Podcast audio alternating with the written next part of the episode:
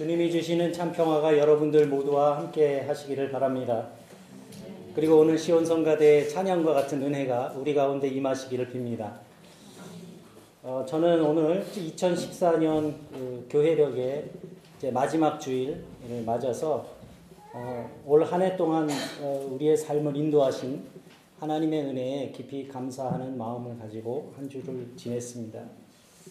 어, 올해 그 제가 설교를 준비하면서 어, 어, 아마 오늘 말씀을 준비하는 시간이 어, 가장 길었었지 않았을까 이렇게 생각을 합니다. 한 2주일 동안 어, 하나님 아버지의 마음 그 한 줄의 제목을 가지고 어, 묵상하고 묵상하고 또 기도하고 또 말씀을 읽고 어, 계속 반복했습니다. 어, 저는 그 하나님의 마음을 굉장히 알고 싶었습니다. 그리고 지금도 알고 싶습니다. 그런데 그 어, 깊이 묵상을 하면서도 과연 우리가 하나님의 마음을 어, 잘 이해할 수 있을까? 부족할 겁니다. 여러분들은 어떠십니까? 어, 우리가 정말 진실하게 어, 신앙생활을 해 나가고자 하는 사람들이라면 우리의 간구와 그리고 또 우리의 어, 믿음의 요구들이 있지만 과연 우리를 향하신 그 하나님의 뜻과 하나님의 마음이 어디에 있는가 하는 것을 헤아리는 것도 우리에게 매우 중요하고 또 필요한 일이 될 겁니다. 저는 그, 어, 그동안 여러 어, 삶의 문제들을 이렇게 만났을, 만날 때마다 어, 성경 말씀을 통해서 저의 문제가 응답되고 또 그 문제가 어, 해결되기를 늘 바라는 마음으로 말씀을 대해 왔습니다.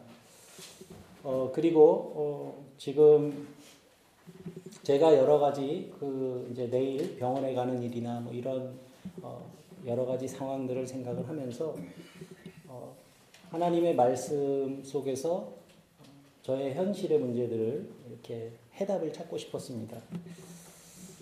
어, 그리고 이 마태복음 20장의 이 말씀을 가지고 어, 굉장히 오랫동안 어, 생각을 해왔는데 어, 사실은 그 이 복음서에 보면은 예수님의 여러 가지 비유의 말씀들이 많이 나옵니다. 그런데 그 저는 아주 오래 전부터 이 마태복음 20장의 이 말씀이 너무 어려운 말씀이었습니다.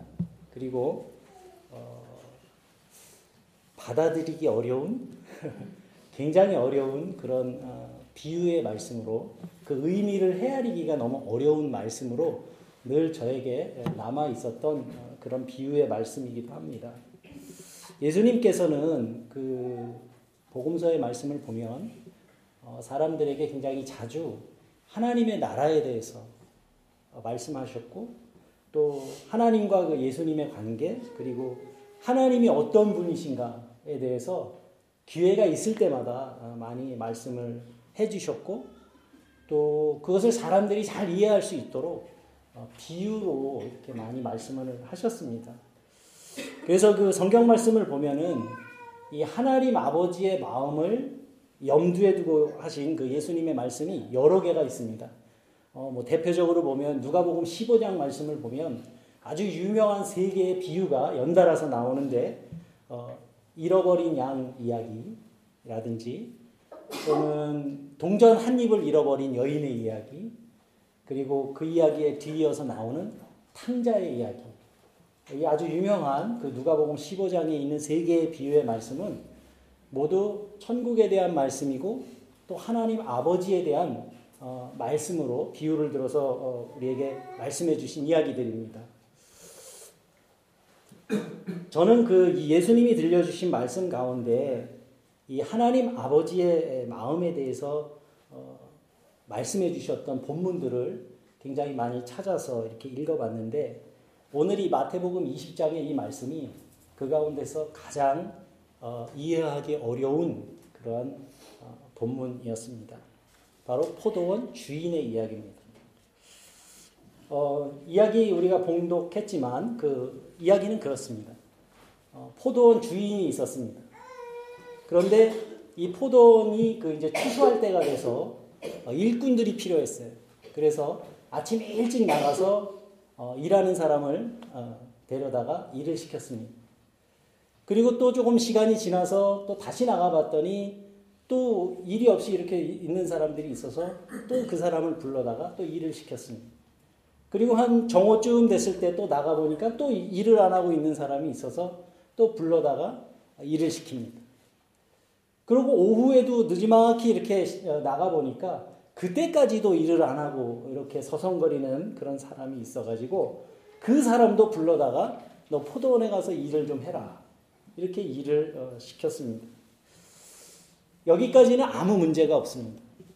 그런데 이 비유의 말씀에서 어, 문제가 생긴 거는 일이 다 끝나고 나서 그 일한 대가, 품삯을 나눠주는 일에서 문제가 생깁니다. 성경 말씀을 보면 이 포도원 주인이 품삯을 나눠주는데 왜 그랬는지는 모르겠지만 가장 늦게 와서 일을 시작한 사람을 불러가지고 그 사람에게 가장 먼저 일한 대가를 어, 나눠주는데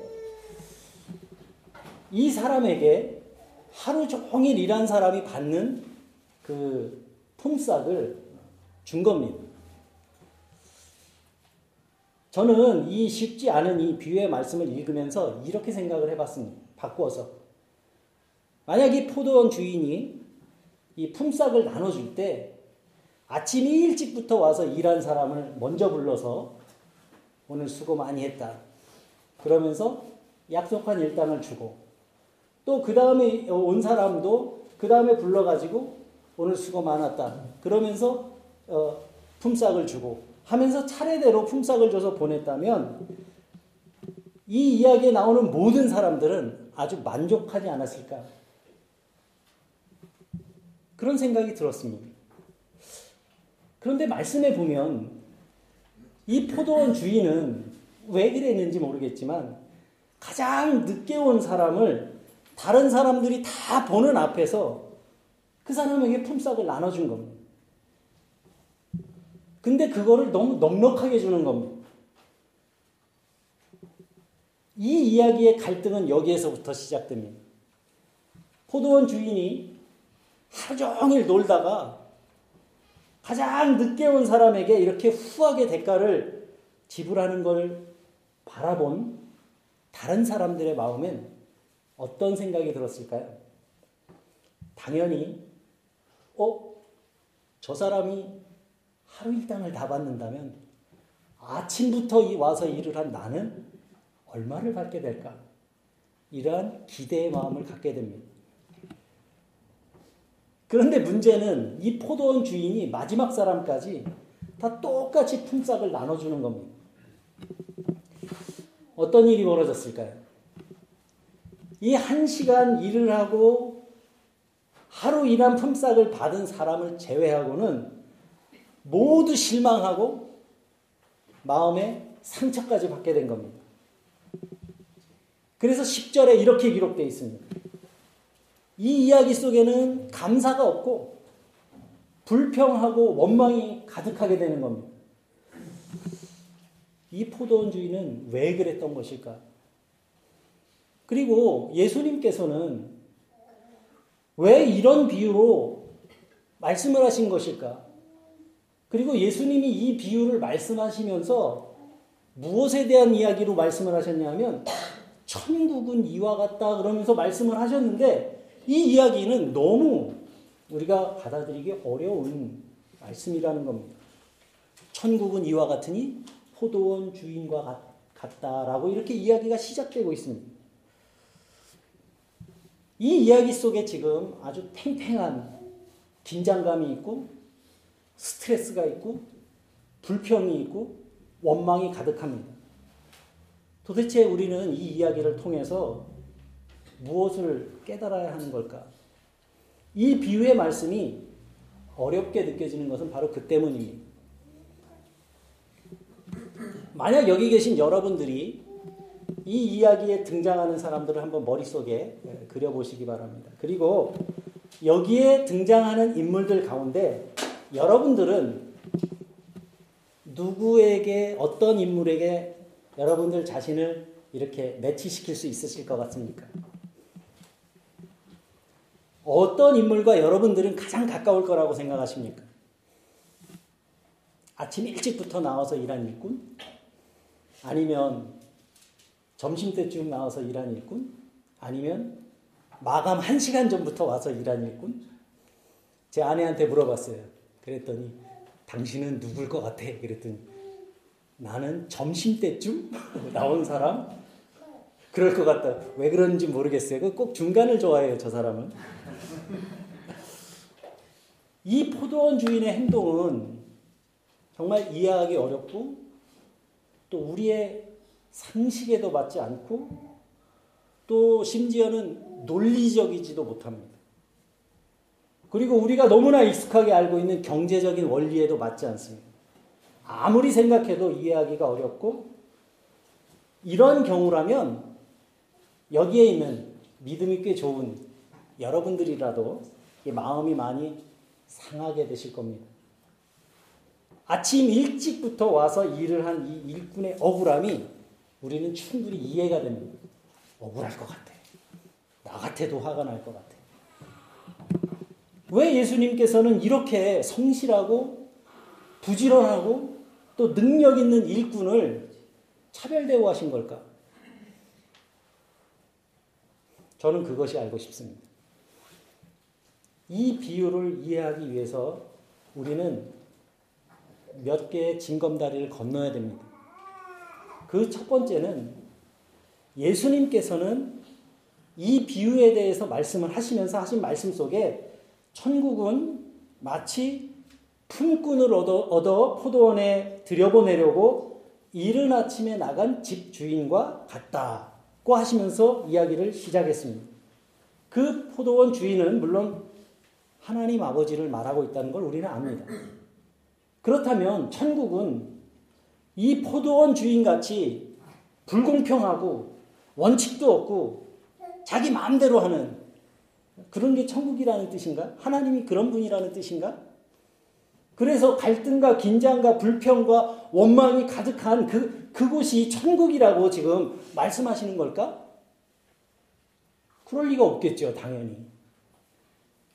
이 비유가 그렇게 어려운 이유는 예수님은 이 포도원 주인을 비유로 해서 하나님의 마음을 이해하고, 어, 이야기하고 계신데 듣거나 읽고 있는 우리는 이 이야기를 하나님 아버지의 마음으로 보지 않고 일꾼의 마음으로 이 이야기를 보기 때문에 이해가 안 되는 겁니다. 하나님의 마음은 지식으로나 감정으로나 한계가 있고 또 비좁기 이를 데 없는 이 사람의 논리나 감정과 또는 정서와 같을 수가 없습니다. 세상의 눈으로 보면 하나님의 마음을 우리가 헤아리기 어렵다는 말씀입니다. 예수님은 지금 이 이야기 속에서 그 말씀을 하고 계십니다. 누가복음 15장에 나오는 세 가지 비유도 사실은 이 비유와 같은 맥락, 같은 주제가 녹아져 있는 이야기입니다.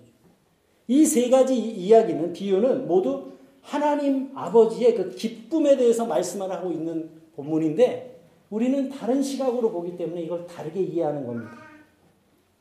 그리고 이 말씀을 듣는 사람들에게 그 하나님의 기쁨에 동참하고 하나님의 자비하심에 감사하라는 메시지가 이 안에 지금 담겨 있습니다.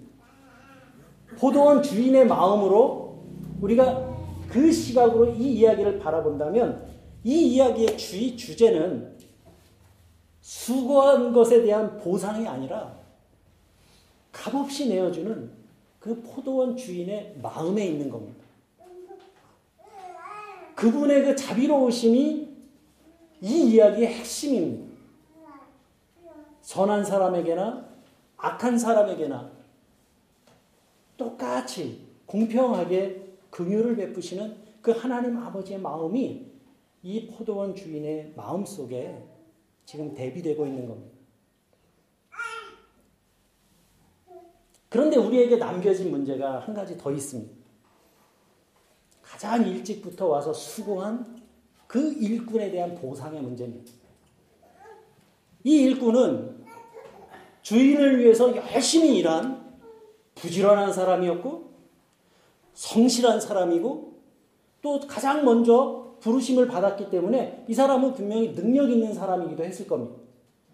그래서 이 사람이 아침부터 와서 일을 할 수 있었던 겁니다. 비유의 이야기를 우리가 언뜻 보면 이 이야기에서 가장 억울할 것 같은 사람이 바로 이 사람입니다. 아침부터 수고한 사람. 가장 수고를 많이 한 사람. 사람의 마음 속에는 그리고 어쩌면 우리들의 마음 속에는 늘 다른 사람과 비교하는 마음이 자리 잡고 있습니다. 가만히 생각해 보면 우리가 얻는 위로나 아니면 상처라고 하는 것 대부분은요, 다른 사람과 비교하는 데서 얻어지는 겁니다. 우리가 위로라고 하는 것도 대부분 그렇습니다. 저, 저 사람을 생각하면, 아유, 그래도 저 사람 생각하면 나는 그래도 괜찮은 거지. 그러면서 위로를 받아. 우리가 받는 상처도 마찬가지입니다. 어, 저 사람은 저런데 나는 이게 뭐야?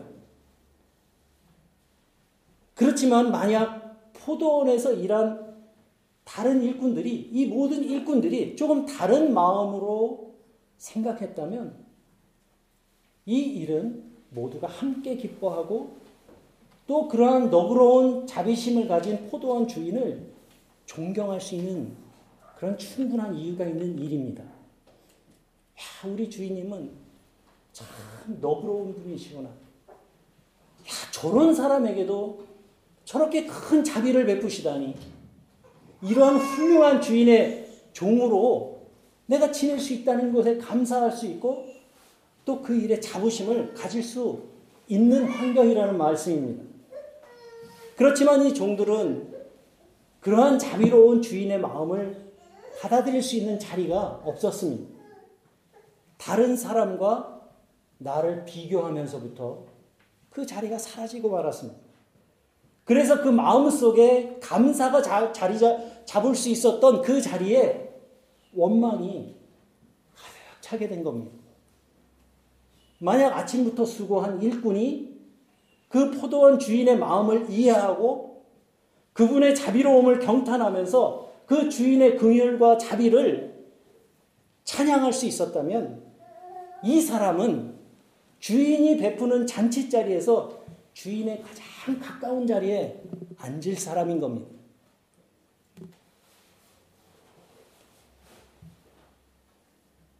잘하였다. 착하고 충성된 종아. 내가 작은 일에 충성하였으니 이제 내가 너에게 더 큰 일을 맡기겠다. 그런 자격을 충분히 갖춘 사람이라는 사람 말씀입니다. 주인이 더 큰 일을 맡길 수 있는 바로 청지기입니다. 그런데 그 마음 속에 자기를 부르시고 또 사용하신 그 주인의 뜻에 감사하기보다는 다른 사람과 비교하며 불평과 원망이 가득하게 될 때 주인의 책망을 듣는 그 자리에 서게 된 겁니다. 우리가 때때로 인생을 살아가면서 만나게 되는 그런 시련 앞에서 하나님의 선하심을 의심하는 것은 여전히 일꾼의 마음으로 주인의 일을 바라보기 때문입니다. 이 비유를 통해서 예수님께서 말씀하고자 하시는 것은 바로 이겁니다. 너희도 이러한 포도원 주인의 마음과 같은 마음을. 하늘 아버지와 같은 그 마음을 너희도 품어라. 하나님께서 자비하신 것 같이 너희도 그러한 자비를 품어라. 하나님이 선한 사람에게나 악한 사람에게나 공평한 은혜를 베푸신 것 같이 너희도 그렇게 되어라. 하나님의 마음은 사람의 마음과 다르고 또 하나님의 생각은 사람의 생각과 다릅니다. 하나님은 공평하신 분입니다. 가난하고 병들고 죄에 물들어가는 사람들의 영혼을 구원하시기 위해서 성실하게 살아가면서 또 신실한 믿음으로 하나님을 섬기며 살아가는 사람들을 내치시는 분이 아닙니다. 그것은 하나님이 원하시는 바가 아니에요. 그러나 하나님은 당신의 마음을 우리가 본받기를 바라십니다. 그리고 하나님의 마음으로 우리가 우리의 현실을 바라볼 때 그곳에 천국이 임하게 됨을 알게 되는 겁니다. 예수님께서 천국이 포도원 주인과 같으니 이렇게 말씀하신 것은 천국에 대한 말씀인데 천국은 바로 그 하나님 아버지의 마음이 가득한 곳이라고 지금 우리에게 들려주고 계신 겁니다. 우리가 흔히 우리가 마주친 삶의 현실 앞에서 하나님의 그 뜻을 헤아릴 수 없다고 탄식할 때가 있습니다. 왜 내게 이런 시련을 주시는 거냐고 하나님 앞에 탄원하기도 합니다. 왜 선한 사람들에게 자비를 베푸지 않으시냐고 왜 악인에게 어? 악인의 죄악을 묵인하시는 거냐고 우리가 탄식하기도 합니다. 하나님의 공의는 어디에 있는 겁니까? 오히려 이 포도원 주인을 규탄합니다. 그러나 하나님의 마음은 인간의 논리와 이해에 갇혀 있을 수 있는 그러한 세계가 아닙니다. 이 하나님의 세계를 사람들이 자기의 이 좁은 세계에 가둬놓고 이해하려다 보니까 이해가 되지도 않을 뿐만 아니라 믿음도 생기지 않고 또 하나님이 공평하신 하나님으로 보여지지도 않는 겁니다. 일꾼의 눈으로 하나님의 일을 바라보는 겁니다. 그것에 감사는 사라지고 원망과 불평이 가득 차게 됩니다. 우리는 여전히 이 포도원 주인의 자비와 긍휼하심에 감사할 수 있고 또 그분이 베푸는 이 잔치에 참여할 수 있습니다. 잔치에 참여하여 함께 기뻐할 수 없는 이유는 내 안에 내가 가득하기 때문입니다. 하나님의 자비와 그 사랑을 본받고 그분의 마음으로 세상을 바라보는 긍휼한 마음이 여러분들의 영혼을 가득 채워주시기를 바랍니다. 하나님이 베푸신 그 은혜에 하루하루 감사하면서 하나님이 초대하시는 그 기쁨의 잔치 자리에 함께 하시는 여러분들이 되시기를 바랍니다. 그리고 이웃의 아픔에 동참하고 또 하나님의 그 자비하심을 찬양하면서 감사로 하나님께 영광 돌리는 저와 여러분이 되시기를 주님의 이름으로 간절히 기원합니다. 함께 기도드립니다.